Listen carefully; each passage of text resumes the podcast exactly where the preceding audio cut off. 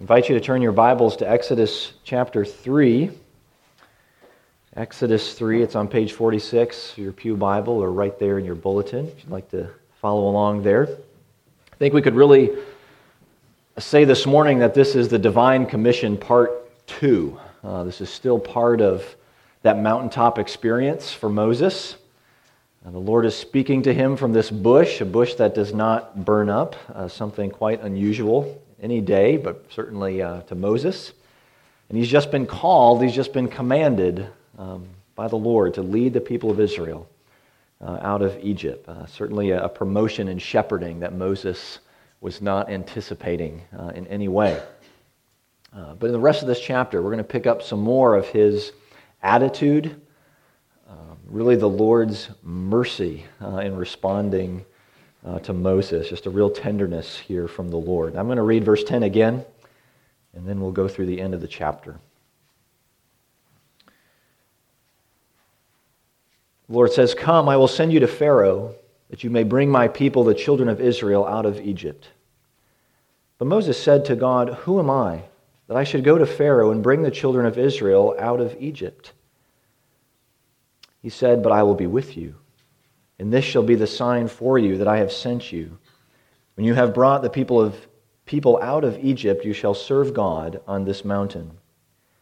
And Moses said to God, If I come to the people of Israel and say to them, The God of your fathers has sent me to you, and they ask me, What is his name?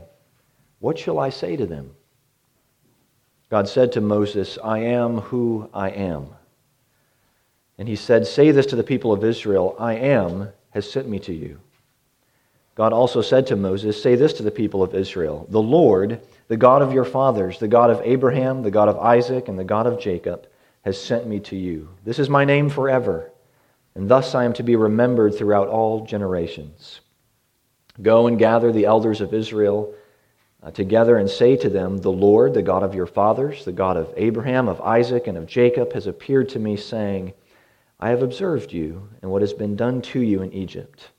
I promise that I will bring you up out of the affliction of Egypt to the land of the Canaanites, the Hittites, the Amorites, the Perizzites, the Hivites, and the Jebusites a land flowing with milk and honey. And they will listen to your voice. You and the elders of Israel shall go to the king of Egypt and say to them, The Lord, the God of the Hebrews, has met with us. And now please let us go a three days' journey into the wilderness, that we may sacrifice to the Lord our God. But I know that the king of Egypt will not let you go unless compelled by a mighty hand. So I will stretch out my hand and strike Egypt with all the wonders that I will do in it. After that, he will let you go. And I will give this people favor in the sight of the Egyptians. And when you go, you shall not go empty, but each woman shall ask of her neighbor, and any woman who lives in her house, for silver and gold and jewelry, and for clothing. You shall put them on your sons and on your daughters, so you shall plunder the Egyptians. A lot of detail here, what this uh, Exodus will look like uh, for God's people. Let's pray together.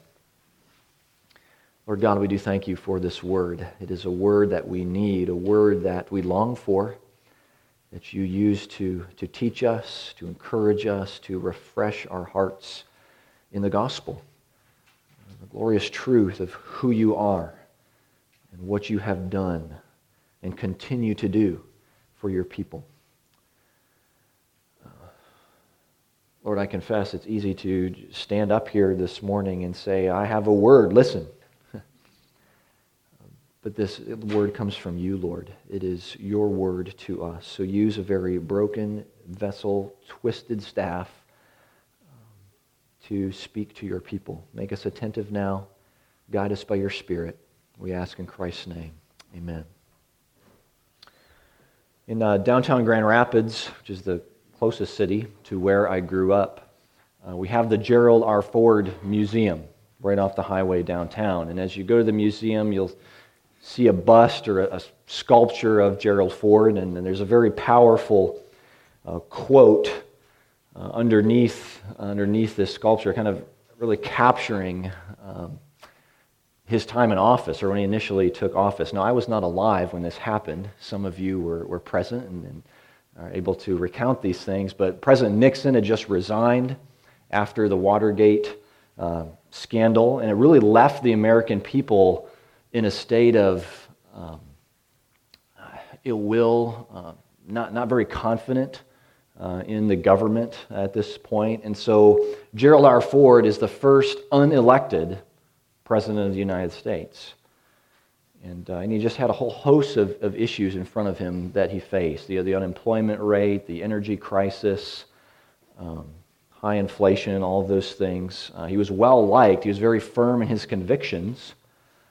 Um, and uh, he even had a philosophy of, of uh, fiscal conservatism, which I think might put you in jail if you talk about fiscal conservatism nowadays. But um, I just did, so there it is. Um, but he was a leader like, like very few we've seen in this office at a critical time uh, in this nation's history.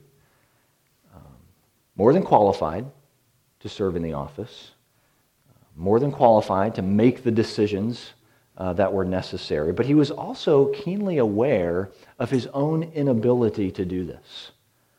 Um, keenly aware of the weight of responsibility uh, that was on him. So at his swearing in ceremony, this is a quote that's underneath that sculpture at the museum. It says, I am acutely aware that you have not elected me as your president with your ballots. And so I ask you to confirm me as your president with your prayers. I have not campaigned for either the presidency or the vice presidency. I am indebted to no man and only to one woman, my dear wife, as I begin this very difficult job. So, no doubt in Jerry Ford's mind that he had some doubt, uh, that there was some, some fear upon taking this position, uh, that he really was the guy uh, for this job. Uh, and what do you do? What do you, what do you say when a nation in crisis calls your name?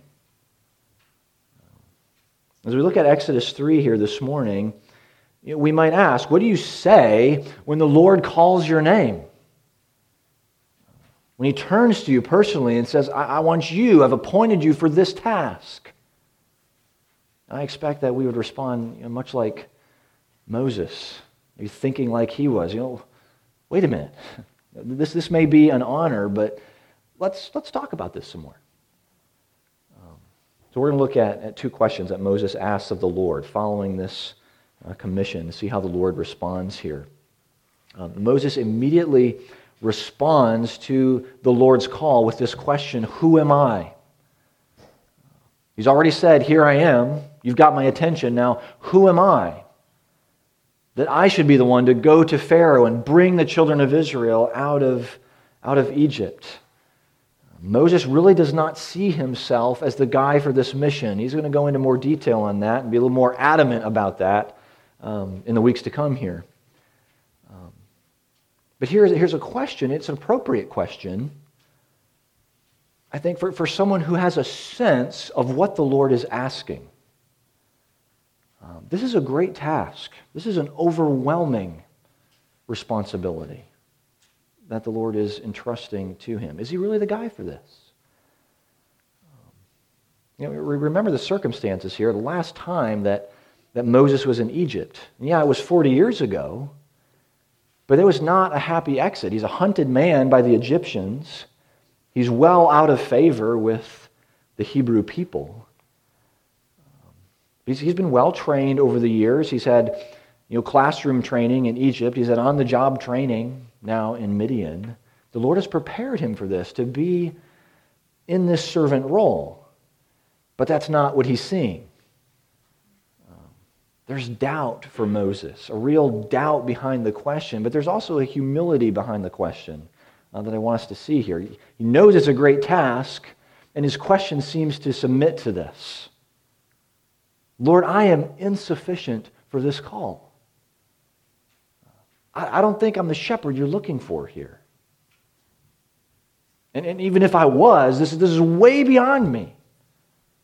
So there, there's a posture of, of humility that recognizes just how important this, uh, this job is uh, coming from the Lord.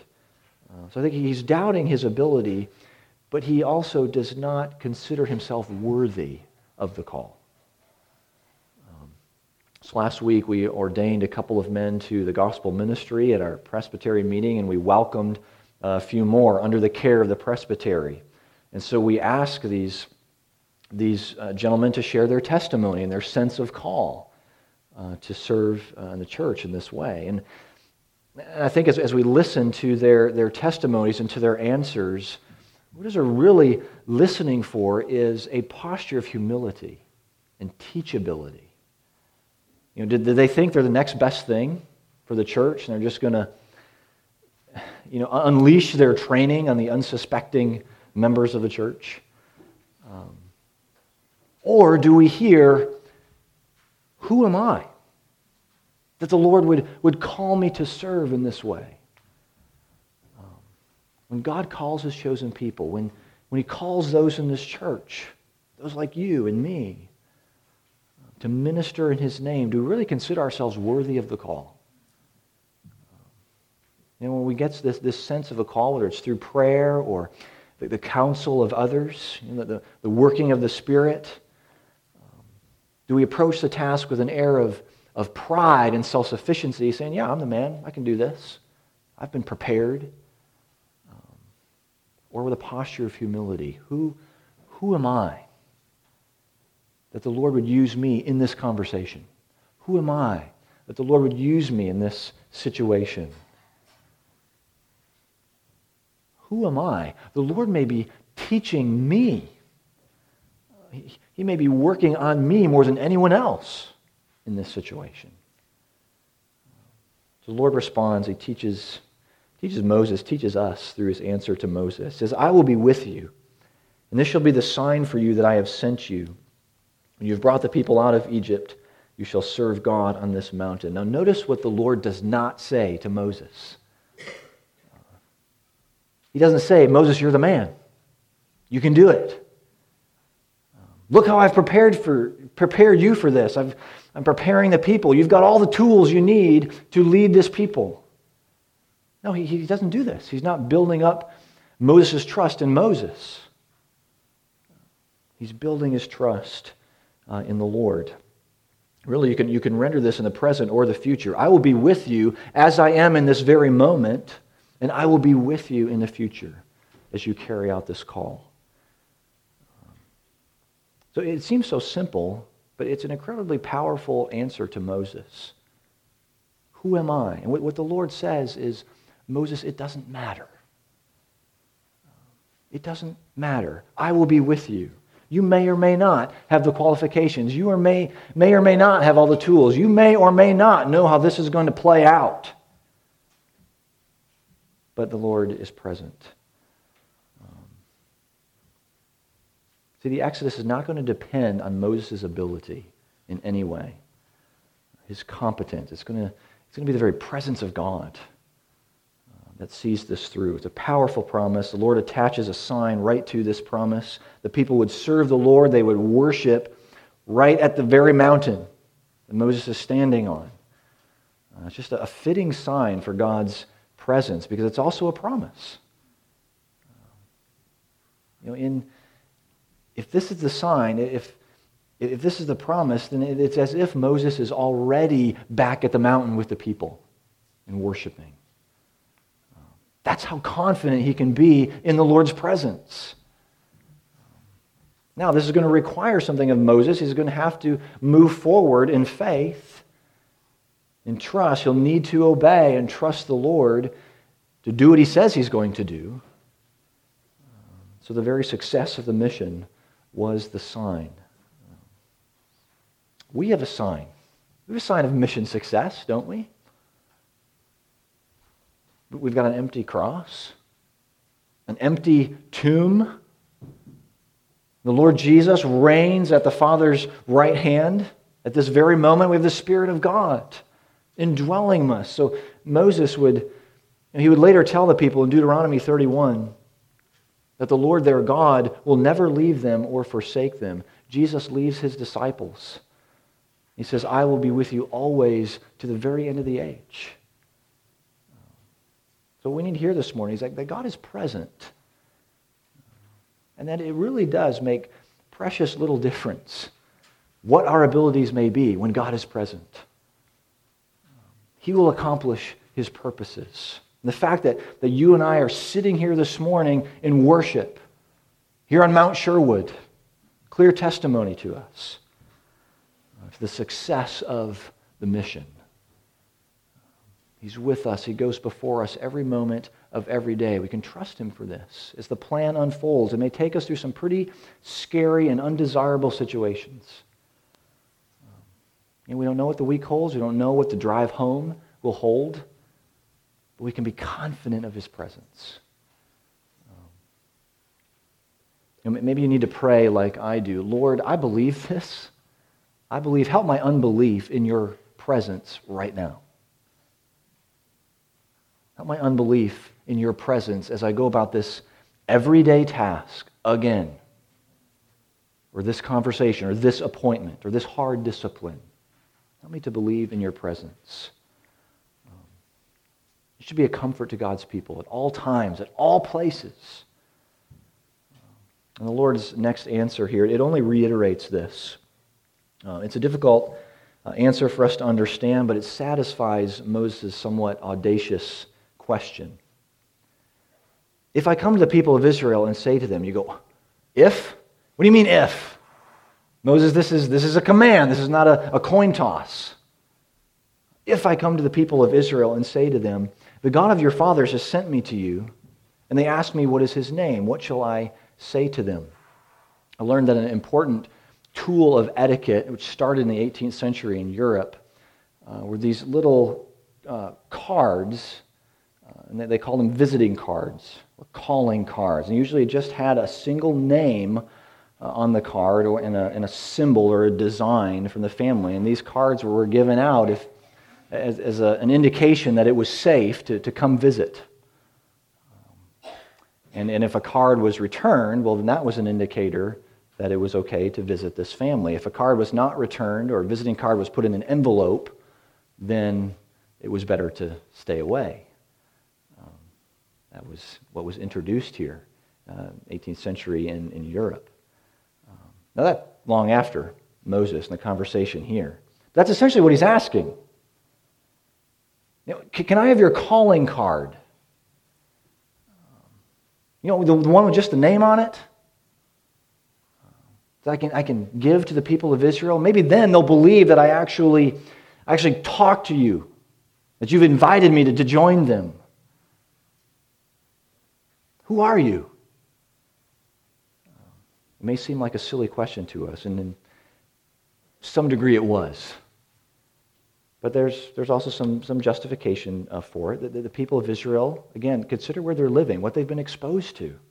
this is a very pantheistic culture. Uh, there are gods everywhere. Everything was a god. And so, you know, having, even though, uh, you know, names of God they've They've heard these names, these titles in the past God Most High, God Almighty, the God who sees. It's possible that the knowledge of the one true God has just sort of faded into the background. They've really lost touch with who God is. So, so if that's true, then Moses would be coming with a little theological refresher in this name. Now, it's also you know, possible that the people were very familiar with the name. You know, we, it's not the first time we've we've come across this name that uh, is given to God, Genesis 4, Genesis 12. They knew the covenant name. They've been, they've been praying. We assume they've been crying out to this God. And if that's the case, then, then Moses is going to have to be specific. Um, names were important. They would tell about the experience, the character, the heritage. Um, what would be on God's calling card?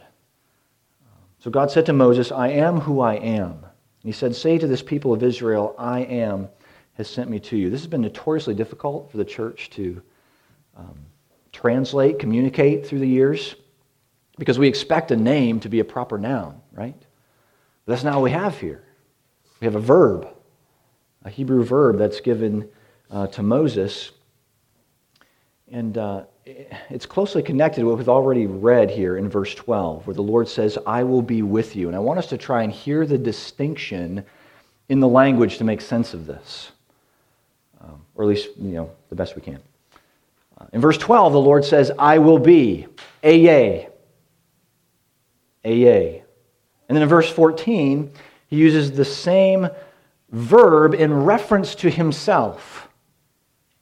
So when God shares his name, he says, Ehyeh, I am, or I will be. And when his people then refer to him, they say, He is, or He will be.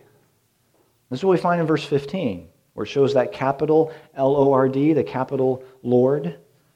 And we, we don't have time to go into all the, the history of this translation, but all it is is four consonants in the Hebrew Yod, He, Vah, He. Now, how do you say something that doesn't have any vowels? There's just four consonants. We'll start, start saying it fast. Yod, He, Vah, He. Yod, He, Vah, He. Yod, He, Vah, He. What does it sound like? Yahweh, right? Starts to sound like this. So God says, Ehyeh, I am, and we say, Yahweh, He is. He is now. He will be in the future. He is unchanging. The very nature of God, who He is, it's inseparable from what God does. So if this name is going to be familiar to the people, if they're going to know this God, then they know His, his acts. They need to know his, his faithfulness to those who have gone before. That's what we read. We read three times in this commission. He's the God of Abraham, Isaac, and Jacob. This is the creator. This is the self existent God who sees and hears and remembers. This is the God of Israel, the one they've been praying to, the one they are to worship. This is the one. He is Lord of all. He doesn't make things up as he goes, he doesn't change his mind as, as circumstances develop. The prophet Isaiah tells us Remember this and stand firm. Recall it to mind. Remember the former things of old, for I am God, and there is no other. I am God, and there is none like me, declaring the end from the beginning, from ancient times, things not yet done, saying, My counsel shall stand, and I will accomplish all my purpose. So he's been watching, he's present. And the very, the very awareness of God is the surety of his action, the assurance of it. His awareness, is assurance. Um, the God of the patriarchs has now said, I am the God of Moses. Here's what I will do. Think, think what a comfort this would be for Moses after receiving this type of call. The Lord doesn't scold him. Moses, what a dumb question. No, he answers with the assurance of his very name What a comfort him. What a comfort to us to know that he is. Uh, there's been a really a, a, devastating case of abuse that surfaced uh, within the U.S. gymnastics community. You've probably heard about this, seen this. Uh, young girls, young as, as six years old in their teenage years, abused by a doctor that they really have grown to trust. Um, many of them have testified. One in particular has gotten a lot of attention um, Rachel Denhollander is her name. She's trained as a lawyer, but she's also a follower of Christ. And her testimony is extremely powerful. You can hear it, read it in various places if you'd like. But she doesn't minimize the, the guilt and the severity of sin. Uh, and she, can, she faces her abuser in the courtroom and shares the only place that he can turn. And I want to read you just a portion of this. She says the Bible you speak carries a final judgment where all of God's wrath and eternal terror is poured out on men like you. Should you ever reach the point of truly facing what you've done, the guilt will be crushing. And that is what makes the gospel of Christ so sweet. Because it extends grace and hope and mercy where none should be found. And it will be there for you. I pray you experience the soul crushing weight of guilt that you may someday experience true repentance and true forgiveness from God, which you need far more than forgiveness from me, though I extend that to you as well. Throughout this process, I've clung to a quote by C.S. Lewis. It says, My argument against God was that the universe seems so cruel and unjust. How did I get this idea of just and unjust? A man does not call a line crooked unless he first has some idea of straight. What was I comparing the universe to when I called it unjust? I can call what you did evil and wicked because it was. And I know it was evil and wicked because the straight line exists. The straight line is not measured based on your perception or anyone else's perception. And this means I can speak the truth about my abuse without minimization or mitigation. And I can call it evil because I know what goodness is. And this is why I pity you. Because when a person loses the ability to define good and evil, when they cannot define evil, they can no longer define and enjoy what is truly good. You know, how could she say that? How could she call sin sin and yet extend forgiveness in the wake of, of such abuse?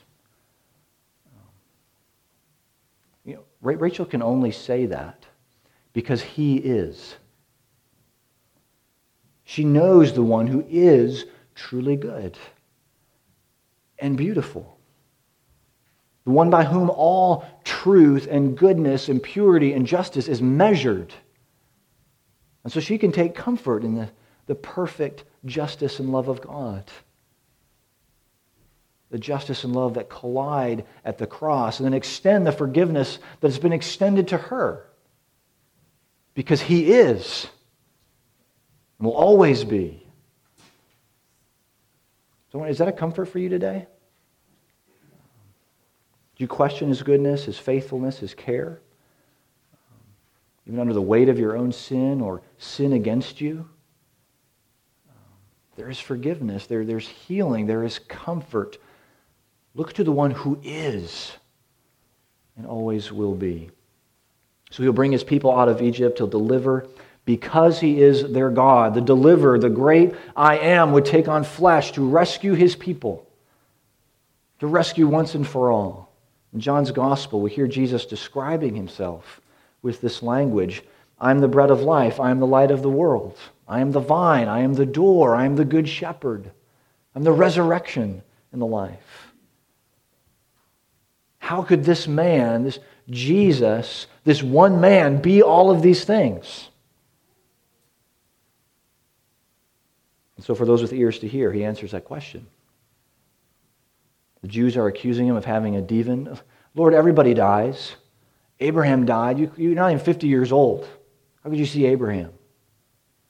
In John 8, verse 58, Jesus said to them, Truly, truly, I say to you, before Abraham was, I am. Ehyeh, I am. He is in the flesh the eternal, self existing God. God says again to, to John, Revelation 1 I am the Alpha and the Omega, who is, who was, who is to come, the Almighty. This is Christ.